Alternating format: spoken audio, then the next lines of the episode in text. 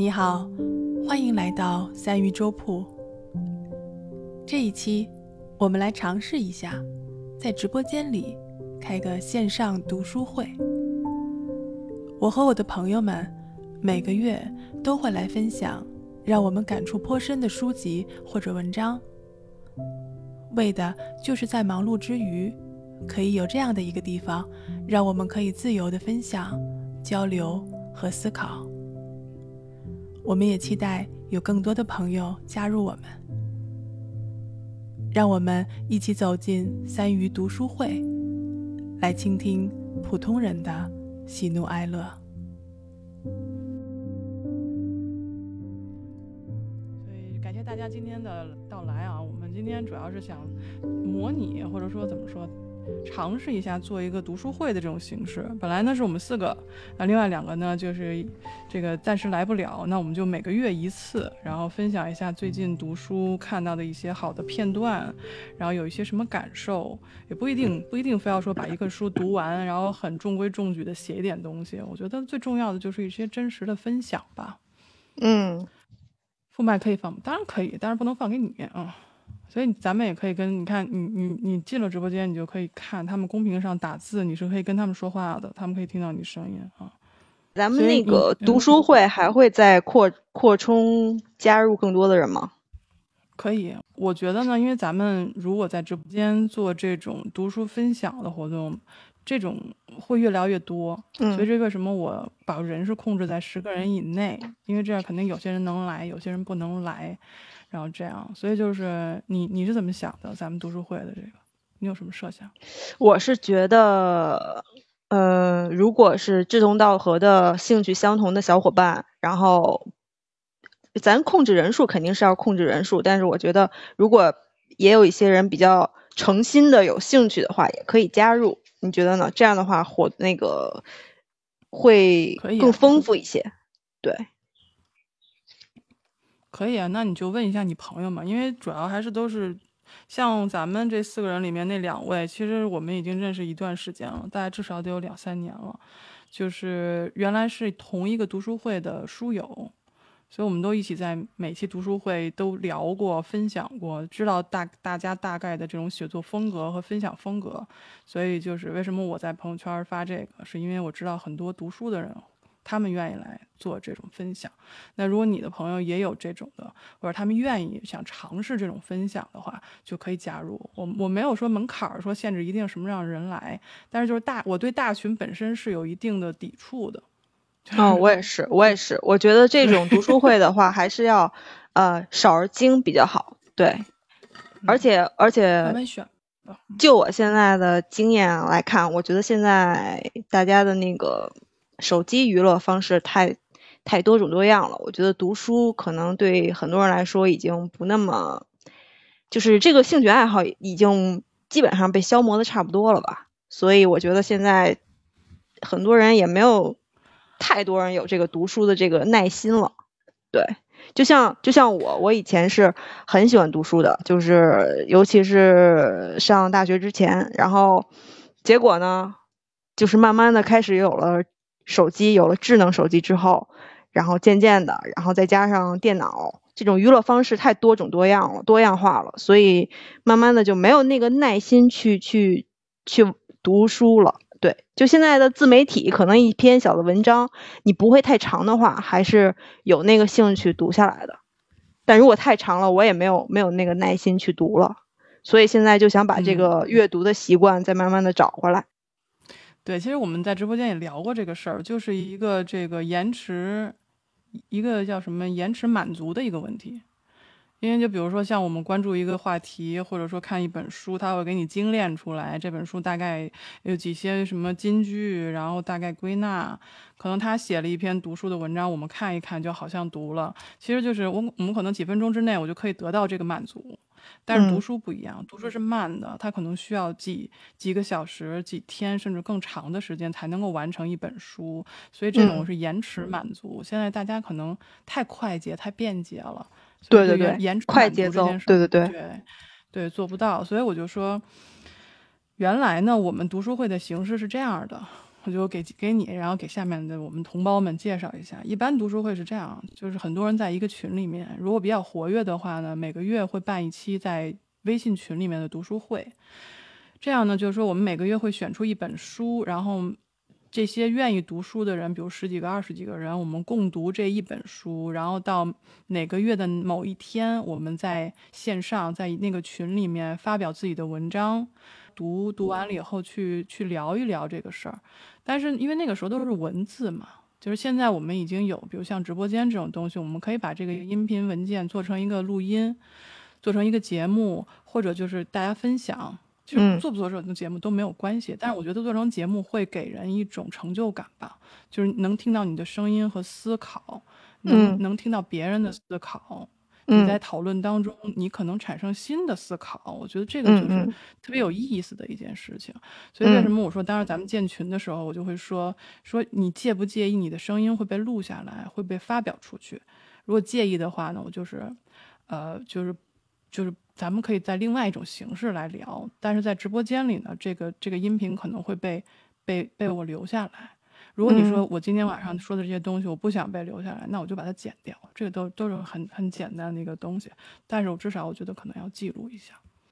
明白？我觉得直播间这种形式反而就是更能拉近距离吧，我只能这么说。就是还我还蛮喜欢这种方式的。我为什么要开直播间？其实最主要是疫情这一年跟跟人的接触和交流少了，脑子变慢了。我不知道你有没有这种感觉，健忘，然后就好多事儿想不起来。有有有，确实有这种感觉。嗯，对我那疫情改变了太多。嗯，对我那时候怀疑自己，我去，我说我是不是老年痴呆症了？我说什么都想不起来，我我连银行密码我都想不起来了。后来琢磨，是因为跟人交流少，是没有交流就没有，就思考就就变少了，整个人就呆住了。所以我说，那开个直播间跟大家聊一聊吧。所以这个其实是这是。其中原因之一，嗯，我觉得这种形式可以尝试，对吧？可以尝试。我觉得练你的这个形式还可以，我觉得是鼓励我可以每个月多读两本书，然后尝试写一写读后感，这样的话可以在直播间里跟大家分享一下。对对对，我觉得其实这是你需要一个促进的一个，你你如果一个人自己读，可能你也不知道我能读到什么样，那你写完了你也不知道跟谁聊。所以我觉得这个直播间，其实其实很有很多人想聊，他有时候可能会担心自己的声音不好听，或者是怎么样，有口音或者什么的，就跟我说，我说没关系，那你就做听众在下面听就好了啊。所以我觉得，觉得尝试一下吧，反正觉得 why not，对吧？就 玩呗。然后那个，那你今天是怎么着？你你你是客人，那你先来吧，你来跟我们分享一下你最近读的书，然后然后我们我们聊一聊。我最熊猫，我最近读的这本书呢，其实也读了不到一百页吧。然后这本书一共是多少页？一共二百多页，读了不到一半吧。我读的是那个太宰治的那个《人间失格》这本书，就是还蛮有名的。对太宰治的这本书，然后之前那个日本也小栗旬嘛，他主演的嘛，把这部分拍成了电影。然后我现在是看到，我觉得这本书我值得再看第二遍，因为第一遍的话，我感觉我看的没入没入进去。对，但有些它有些内容还有有些话的话，我感觉我现在还是有点浮躁，我没有看进去。对，但是它有些的那个段，呃，文字和段，我倒是我倒是摘取了一些，就是今天刚刚，呃，这两天刚刚看到了一段话，就是主人公吧，那个写的，他本身就是比较比较堕落，他目前为止还是一个比较比较堕落的一个状态。然后呢，他写了一段话，他这段话是他自己跟自己说的，他说。世人，我似乎也懵懵懂懂的明白了所何谓世人。世人就是人与人的争斗，而且是现场之争。人活着仅是为了在争斗中取胜。人们互不屈服，即使奴隶也有其卑微的抱负。所以，除了当场决出胜负，人们没有其他生存方式。他们冠冕堂皇，以个人为斗争目标，战胜一人再去迎战下一人。世人的困惑便是个人的困惑，大海指的不是世人，而是个人。如此一来，我对人世间这片亦真亦幻之海的恐惧大为减弱，不再如以往那样费心劳心费神，永无穷尽。即是说，我开始只考虑眼前需求，变得厚颜无耻。就这这段话，嗯，你怎么理解他这段话？这段话我也是想了很，我也是看了看了看了看了看了半天，然后想了很久，然后我我我理解不了，我只能 这么说，我理解不了。对，所以说我想我想把它通读一遍，然后再重新再看第二遍，可能会有会有不同的感受。嗯，你你介不介意你再读一遍？嗯嗯，可以。世人。我似乎也懵懵懂懂的明白了何谓世人，世人就是人与人的争斗，而且是现场之争。人活着仅是为了在争斗中取胜，人们互不屈服，即使奴隶也有其卑微的抱负。所以，除了当场决出胜负，人们没有其他生存方式。他们冠冕堂皇，以个人为争斗争目标。战胜一人，再去迎战下一人。世人的困惑便是个人的困惑。大海指的不是世人，而是个人。如此一来，我对人世间这片亦真亦幻之海的恐惧大为减弱，不再如以往那样劳心费神，永无穷尽。即是说，我开始只考虑眼前需求，变得厚颜无耻。可以，对，就是有一种感觉嘛。因为这本书其实我在，我应该是读过，但是我应该没读完，很久以前。所以就是我给我的感觉吧，就是你刚才读的这一段是怎么说呢？我觉得他是把整个一个，就个人的感受啊，我就说一下我个人感受，嗯，就是他把一个我们看不见摸不着的一个世界，他给它具象化。具象成一个一个人，然后这个人对我们来说都是可能是对手，嗯，就争斗嘛，对吧？嗯嗯嗯。所以那个时候你就不会觉得这个世界有多么的广阔，多么的无常，因为你在你面前的是一个个具体的人，嗯，而这些人对你来说可能都是对手，嗯，那我只要灭掉一个，灭掉下一个，再灭掉一个。所以我只要顾眼前我看到的这个人，我就可以了，就给我这种感觉。他说什么？他说，呃，呃，什么人世间什么人大海是吧？就是人，那就是人世间，人间也就是人。嗯，大家都说那个太宰治是一个特别特别丧的人，但我如果从他这个角度来讲，他其实真的不丧，一点也不丧啊，说的很真实啊。他就是因为可能就是因为看透了真实，所以才丧的吧？就是就是那种极致，就是已经他已经理解了，就是这种理解到极致，然后所以才才丧，因为他又改变不了现实。其实他说的这句话，我觉得其实他就是在描述一种现实，对吧？我们我们处在这个社会，处在这个时代，你没有办法。所谓的争斗，不就是你丛林社会必须要有那个。那个弱肉强食嘛，对吧？你战胜一人，再去迎接迎迎战下一人，就是丛林法则。其实我们这个社会不就是一个钢铁丛林吗，对吧？我是这么理解。但是我就觉得，怎么说呢？就是人其实他是善于自洽的，他是善于找到一种可以让自己感动的这种因素呢。比如像我这种人。就是你，你一定要跟我说这个世界是残酷的，这个世界是钢铁丛林的话，那我真的不愿意接受。所以我愿意，我更愿意去美化这个世界。所以这就为什么我觉得刚听，就是因为我已经很久没有看那个太宰治的书，估计可能有七八年、八九年了。那那本书我也没看完，我就是觉得怎么说呢？就是我觉得他说的太太过于真实，就是 真实到你不想承认这就是事实，就是就是反正这是我第一反应。这种社会化的这种进程，每一个人，你像我们这种打工的，是吧？打工人，你进入大城市之后，你可能就变成一个原子化的一个东西，你你已经失去自己个性，你就面临的就是你身边的人，一个一个一个的人，对对对，原一个一个一个的原子，对。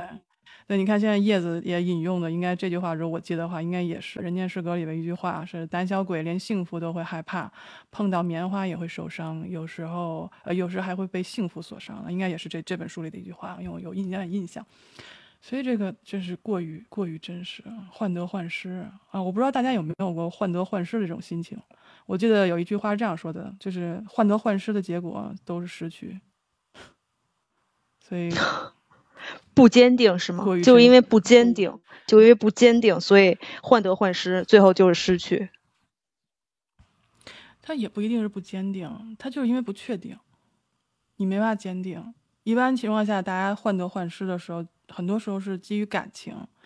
你比如说，你对对方你不确定，那你可能你患得又患失，你怕得到，对吧？你你又又怕害怕失去，就这种。患得患失的心情，这是我们我们都会有的，嗯，但是你不调整的话，终究会失去，因为你把所有的力量都放在患得患失上了，那那些你该去掌握、该去把握的东西呢，对吗？就就可能会错失。嗯嗯，可能太宰是把自己嵌入到这个主人公身上，然后主人公就是因为看的太真实了，所以他才。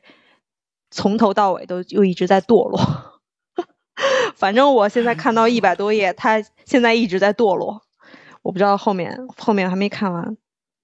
比方说这本书他成他那个写完了以后，他就自自杀了，对对对，嗯，所以这个应该是我记得是不到四十岁，就就三十多岁就就走了，就是认识世间认识太清楚了。嗯，他自己承受不了这种可能，不管无论是童年也好，或者是成年之后的这些遭遇和经历，就是人性的丑陋和虚伪呗，就是这样。他就看得太真了，所以他就接受不了。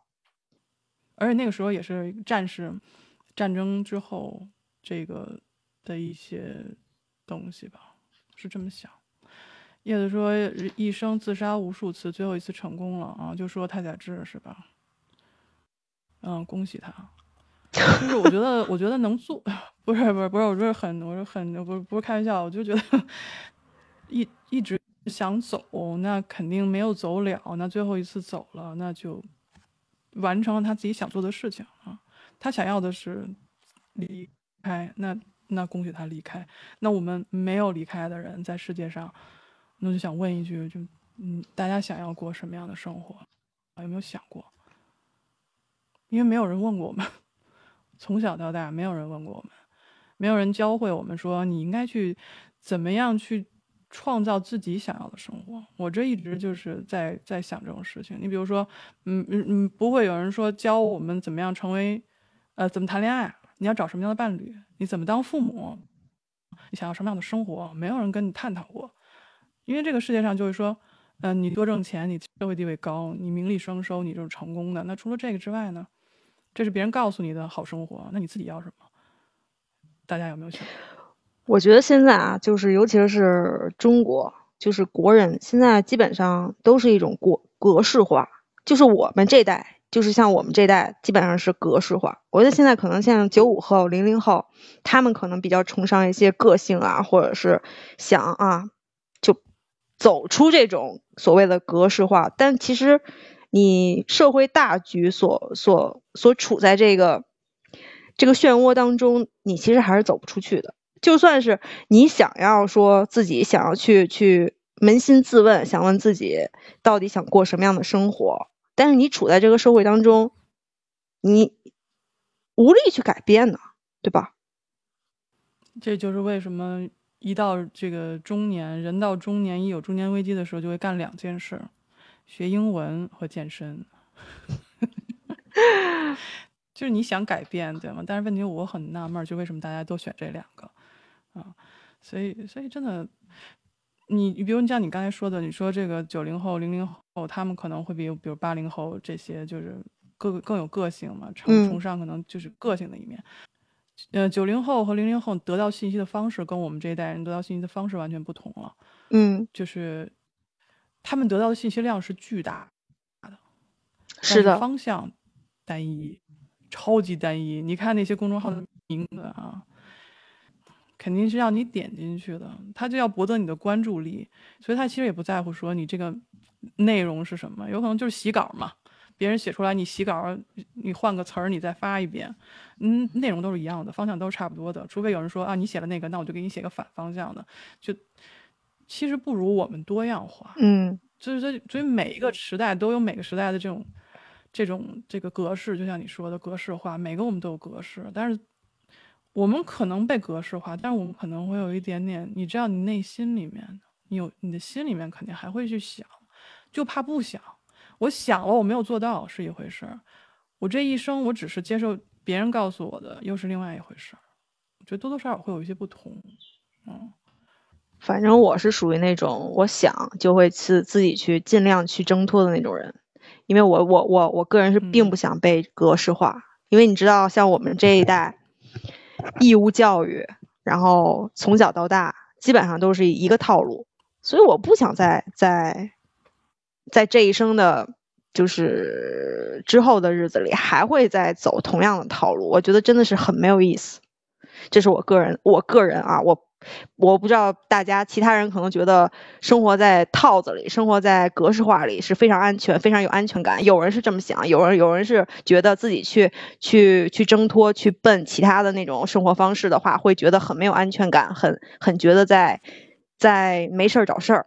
对。但是他们就会觉得生活在套子里是一件跟着大流走，跟着顺流直下，是觉得是一件非常呃随波逐流，是一件非常呃自然的事情。对，有些人是这么想。对，我们有我们的主张，每个人有每个人的主张。我们并不说哪一种是优，哪一种是劣，但是就是尊重每个人的选择。但是如果我们有我们想去追逐一种生活，那我们可以去试试看，失败了也不用担心。为什么？因为大不了就是随波逐流嘛，大不了就随波逐流嘛。对，那你像比如这本书，你还有什么要跟我们分享的吗？我们刚才聊了聊了一些，你你第一段的这种分享，你还有什么想想聊一聊的？啊，怎么说呢？我是还是觉得这个这本书太丧了，到目前为止读的到到现在还是真的是挺丧的。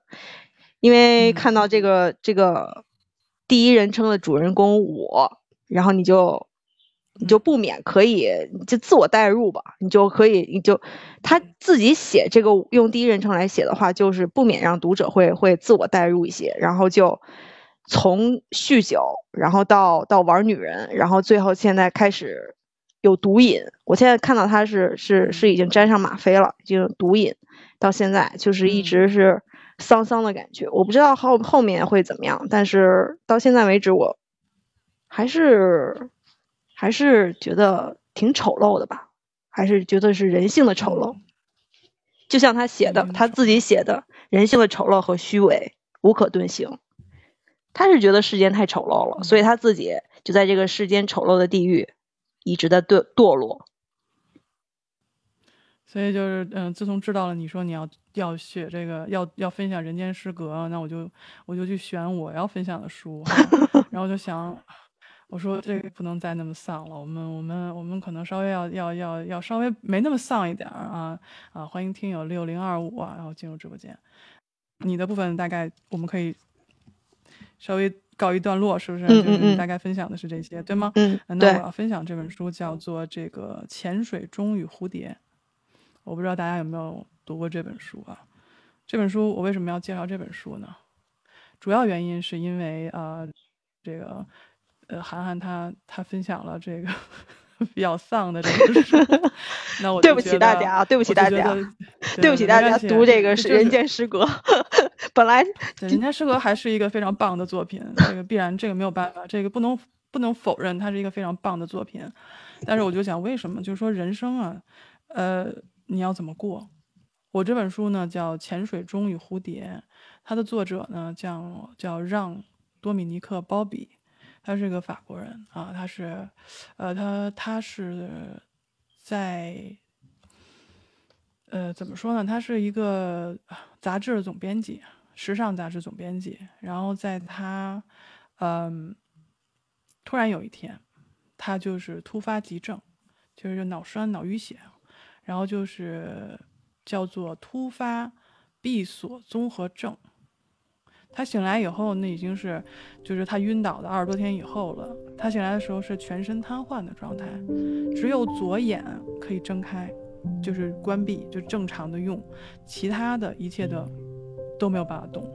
他的右眼被迫必须要缝合啊，就是他整个人是瘫痪，虽然意识清醒，但他只有左眼可以动，左眼皮可以动啊，左眼睛和左眼皮可以动。所以这个，你怎么跟这个世界交流？他有妻子，呃，前妻有孩子，然后有情人啊，有父亲，有朋友，有很很成功的事业，呃，突然一天他就变成这样。然后在他剩余的生命当中，他写了这本书，怎么写的呢？这个出版社给了他一张卡片，上面就是把这个像什么。